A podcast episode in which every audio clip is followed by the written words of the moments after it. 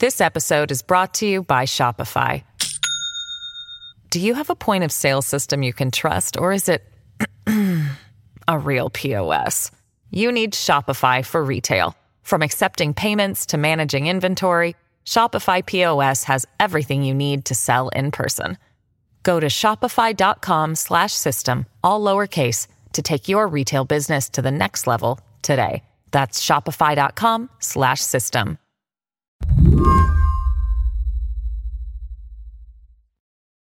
So you you live in DC, right? I do. Yeah. Ankush Khardori is a lawyer, used to work at the Department of Justice. If you were walking down the street and you ran into Attorney General Merrick Garland, I'm kind of curious what you would do.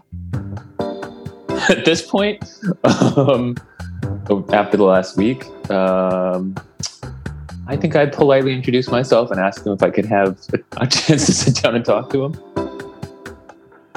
When Ankush says after the last week, what he means is that the Department of Justice, under Merrick Garland, has started racking up a series of legal decisions that have mystified observers. Decisions that seem designed to protect former President Donald Trump. It's not exactly what you'd expect from a new Democratic AG. I am very curious about what his conception of his job is, what he wants to achieve in his job, what has motivated him to take the job and what his sort of guiding values are. Those are some deep questions. It, it, it they are. Um, I'm sort of struggling at this point with, you know, we're about, we're, you know, as of this, I think Thursday or Friday, he'll be 100 days into his job. Um, you know, it's sort of an arbitrary milestone, but it's, you know, something that allows us to kind of take a step back. And I'm sort of struggling to make sense of, of his tenure at the moment.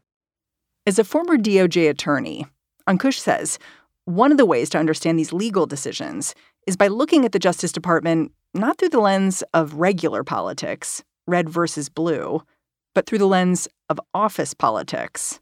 The thing that I sort of discovered, and, and maybe this was naive, is that the Justice Department is sort of wrapped in all of this, uh, all of these principles and this language, and it's held up in such high regard in our country. But it's really just another large workplace. What I mean by that is like you know, it's an organization where there are 10,000 lawyers at any given time. And like any other large organization, there are people who want to get ahead. There are people who are not very good at their jobs. Uh, there are people who are sycophants. There are people who will um, sort of sacrifice the their sort of moral and ethical imperatives if it will allow them to kind of get ahead. And that's a, I think, a small number, uh, as I said, but in an organization that large, you don't actually need a high percentage of people like that to uh, dramatically change its output. Well, it's not just that. It's that when you work at a large organization, having worked at them in the past, it's kind of like you're driving a very large tanker. Like you can't, once it's moving in a direction, it's very difficult to change directions because you have this big organization that you're trying to move. And so it gets a little bit off course and all of a sudden you realize you're down a different road than you thought you were. I think that's exactly right. And I think that has been an underrated feature of the transition to the Garland administration, which is that simply removing Bill Barr and putting in another attorney general was not going to fix all this because beneath him, uh, things had changed. People had risen to certain positions, people had been appointed to certain positions, priorities had changed, and you cannot just flip a switch in an organization that large investigations have been underway, right? That uh, maybe shouldn't have been. We can get into that. Um, investigations weren't begun that maybe should have been. And um, it's not as easy as you say, uh, as just uh, uh, things ch- changing overnight. It is a large, large organization. You're sort of changing this huge ship in the middle of the ocean. Today on the show, is the Justice Department lost at sea? And can Merrick Garland get the ship back on course? I'm Mary Harris. You're listening to What Next? Stick around.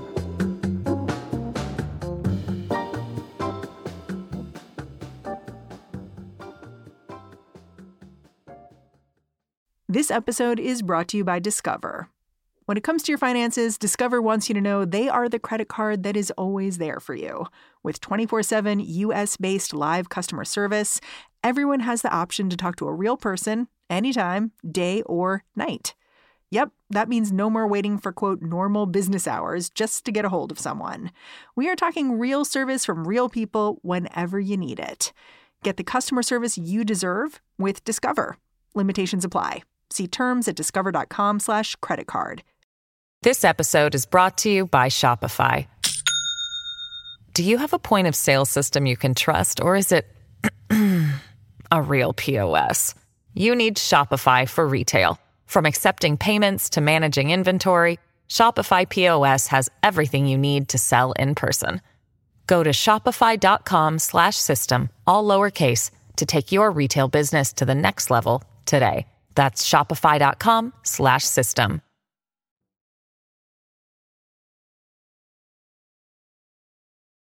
For observers like Ankush, the last week or two has felt like looking over at the DOJ and seeing all the warning lights blinking at once. In one court case after another, the agency's been taking these legal positions Ankush sees as questionable, including a couple of big ones. The first we learned about back in May. That's when the DOJ refused to release this memo, even after a federal judge demanded that they do so.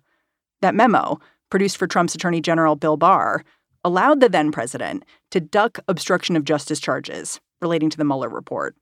So that memo is a memo that uh, uh, an organization had filed a lawsuit to uh, to have the department produce.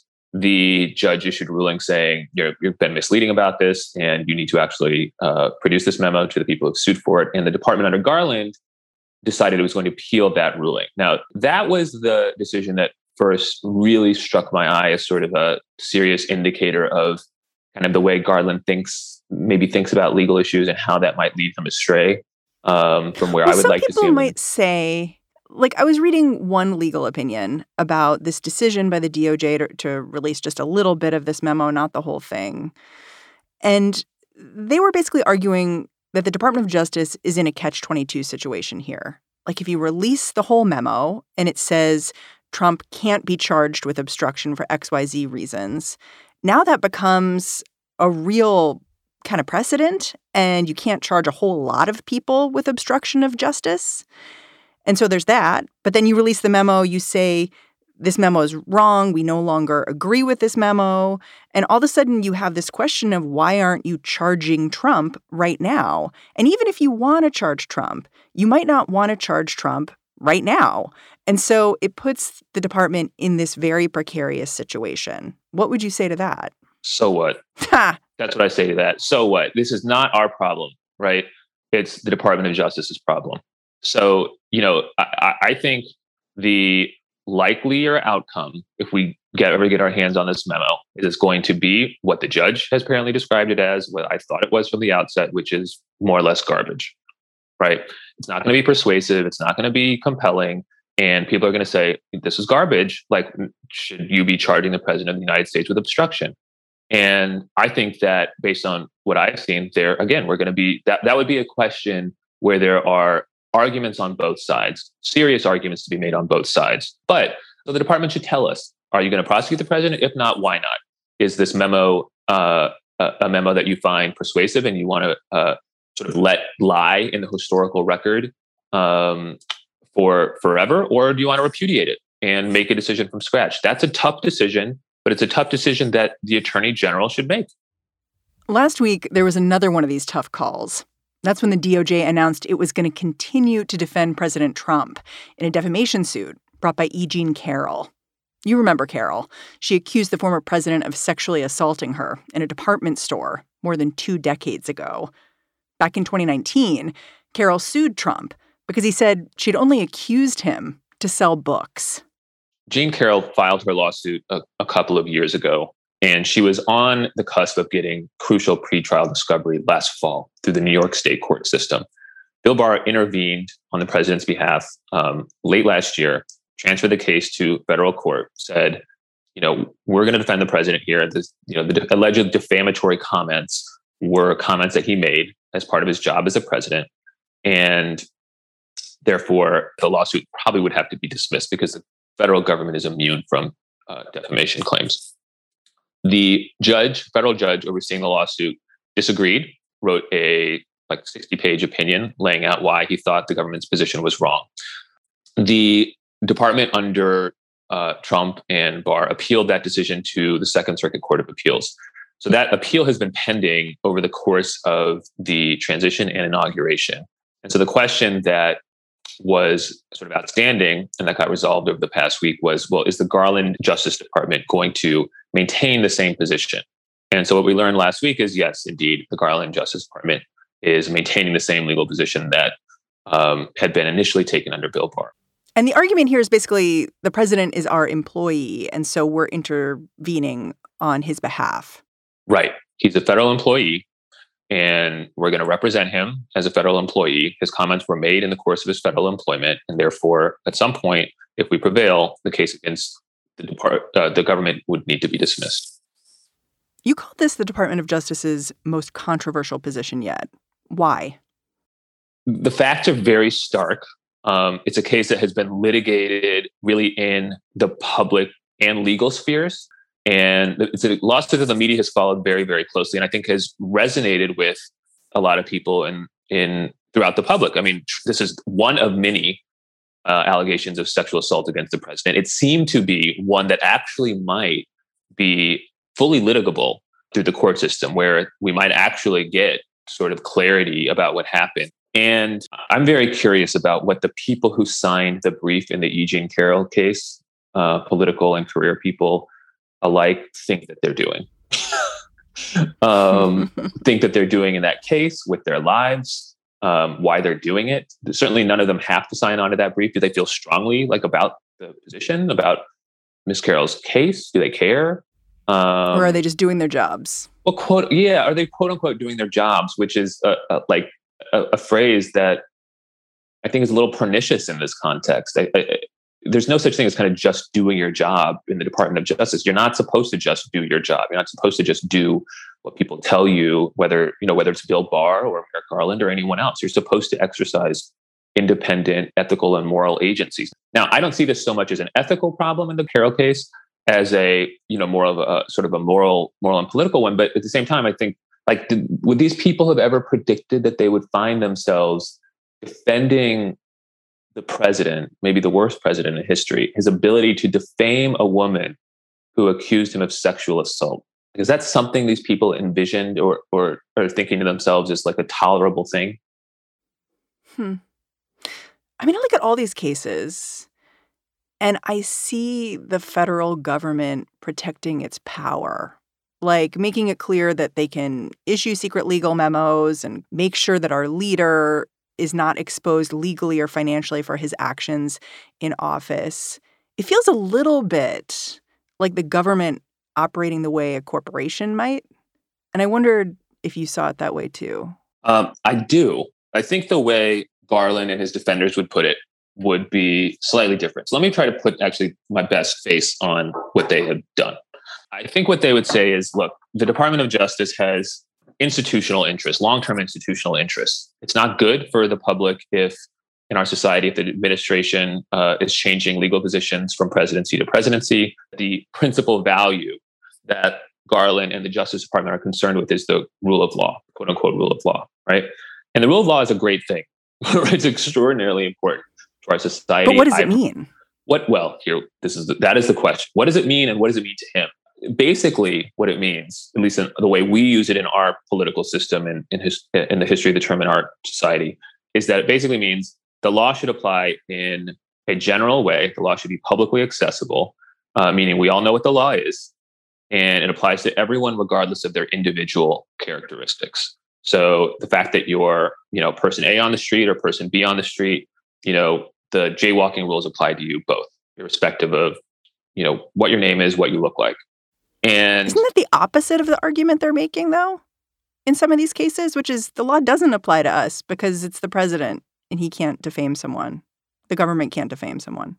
That is exactly right, which is one reason why this defense is so maddening, right? Because on that very thin account of what the rule of law is doing here, right, uh, it has a superficial appeal, right? So Garland's saying, look, I've sort of looked at the law. We took a hard look at the law, and um, this is ordinarily the way you know it would be handled. But the problem is the rule of law is not the only ideal and you know value that our political and social culture tries to uphold. There are sometimes competing, conflicting values, including justice, right, including equality, right. You can have laws and activities that comply with the rule of law on the sort of sketchy account that I provided, that one I think is consistent with how Garland thinks about it, that are unjust laws. These are there are other principles at stake in this case not just the rule of law, which is why I find his defense of this uh, this decision and this frankly constant invocation of the rule of law slightly maddening at this point. And I say that as someone who feels strongly about it, has thought a lot about it, I've written about it, but it's just simply not the only value in our legal system that we care about. Descriptively, it's just not. When we come back, how Merrick Garland himself is influencing the Justice Department, or not.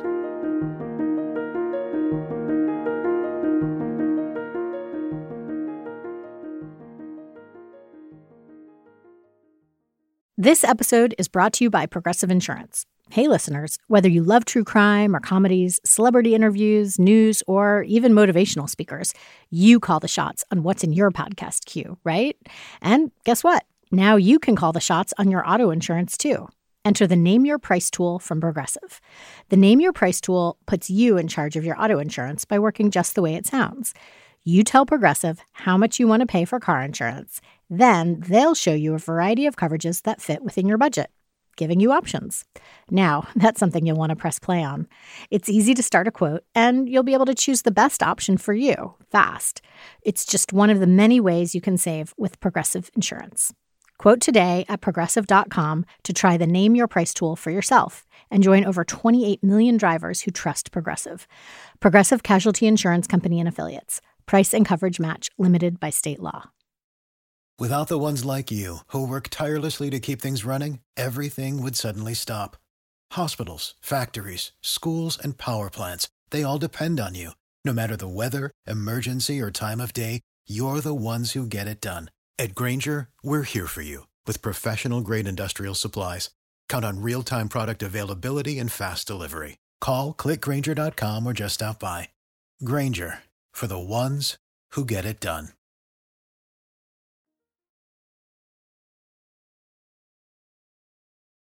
Let's talk about Merrick Garland because a lot of people were surprised by these legal decisions over the last few weeks, and you weren't. And and your lack of surprise really seems to come down to Merrick Garland as a leader and someone who regards himself as very much an institutionalist, someone who believes in the institution of the Department of Justice. Do you remember watching his confirmation hearing and, and what stood out for you when you did? Yeah. I do because I was actually quite taken aback. But I wrote about I read a piece about it for another site. Um, I was taken aback by it because I just saw someone who just seemed to be very um, set in his orientation as a judge. And again, this conception of the rule of law that I think is laudable, but not the exclusive value that our legal system tries to to uphold. You said he didn't get enough scrutiny from liberals. Why? What made you say that? So Merrick Garland obviously rose to public prominence as the nominee to fill Justice Scalia's seat in 2016, and he was prevented from taking that seat by um, Mitch McConnell, Republicans in Congress. And so when he was nominated by Joe Biden to be Attorney General, I think that there was sort of this dramatic sort of arc here, this sort of dramatic comeuppance. And I think a lot of people thought, great, like we're going to have sort of this reckoning and we're going to try to sort of unwind the harms of the Trump years. And like, great, we're going to have this guy who was unjustly prevented from taking a seat he should have gotten. And we're going to put him sort of in the second best legal position in the country. And isn't this wonderful? It's like a movie. Yeah, it is. It's it has a very nice dramatic arc to it. But what some very simple questions I thought really didn't get sort of aired out in the way I think they probably should have. Like, for instance, does it make sense for the department to be led by someone who hasn't worked there in a quarter century? Ankush's sentiment that Merrick Garland might not be responding as aggressively as he should was only cemented in the last few weeks. That's when journalists and politicians started revealing that under President Trump, the department had been seeking subpoenas for their private communications. While President Biden eventually intervened, said he wouldn't allow the department to snoop like that again. To Ankush, that's the kind of call Garland himself should have been making.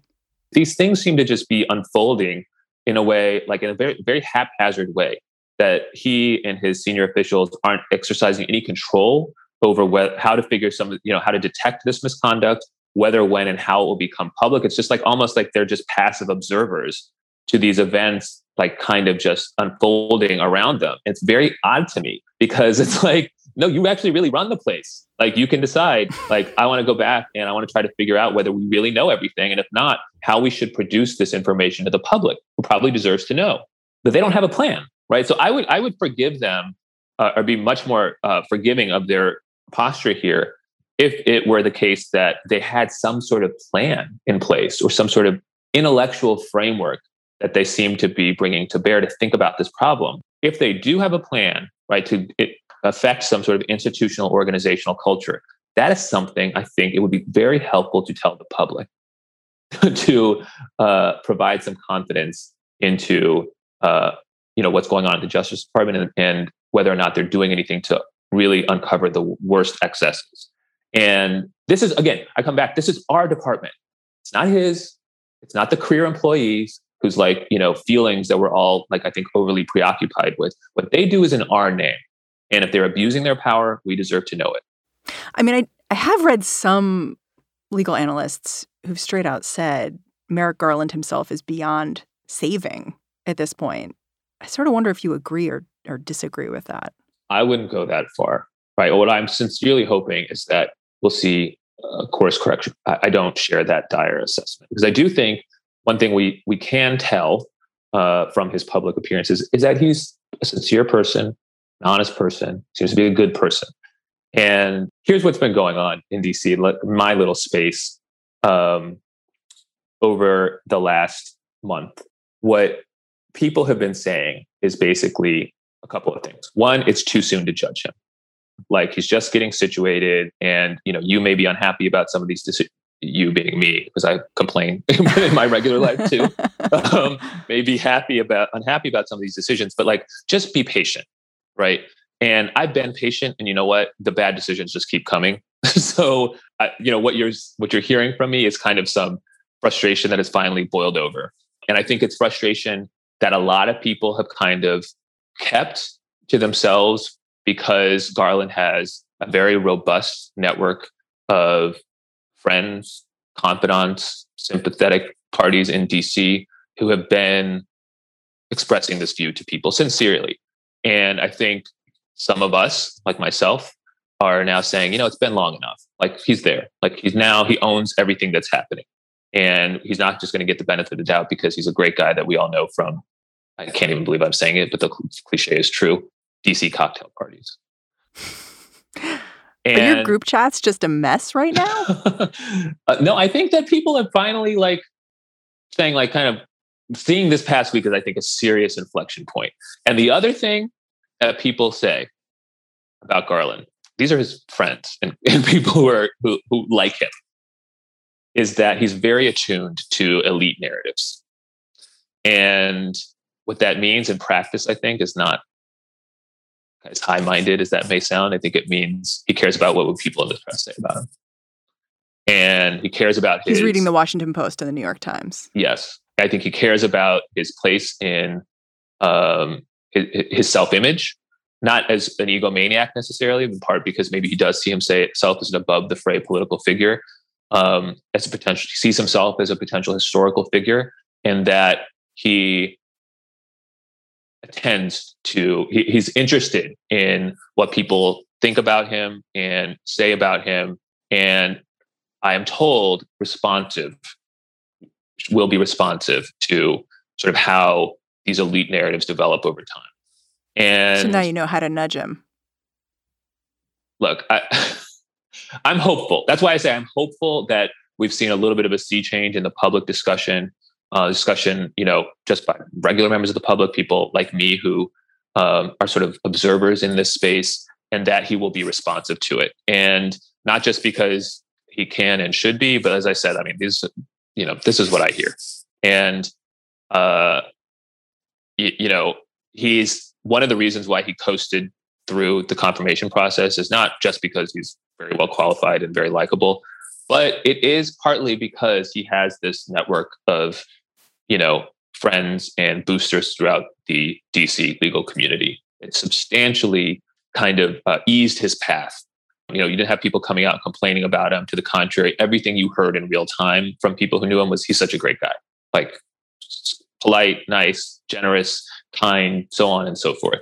Um, what you heard much less about is whether he actually has a vision of justice, a conception of what the attorney general should be doing generally and in this particular moment of time beyond giving us like undergraduate lectures about the rule of law. Ankush Khardori, thank you so much for joining me. Thanks for having me. Ankush Khardori is an attorney and former federal prosecutor. And that is the show. What Next is produced by Davis Land, Elena Schwartz, Carmel Delshad, Mary Wilson, and Danielle Hewitt. Every day, we are led by Allison Benedict and Alicia Montgomery. And I, I'm Mary Harris. In between episodes, you can go track me down on Twitter. I'm at Mary's Desk. I'll catch you back here tomorrow.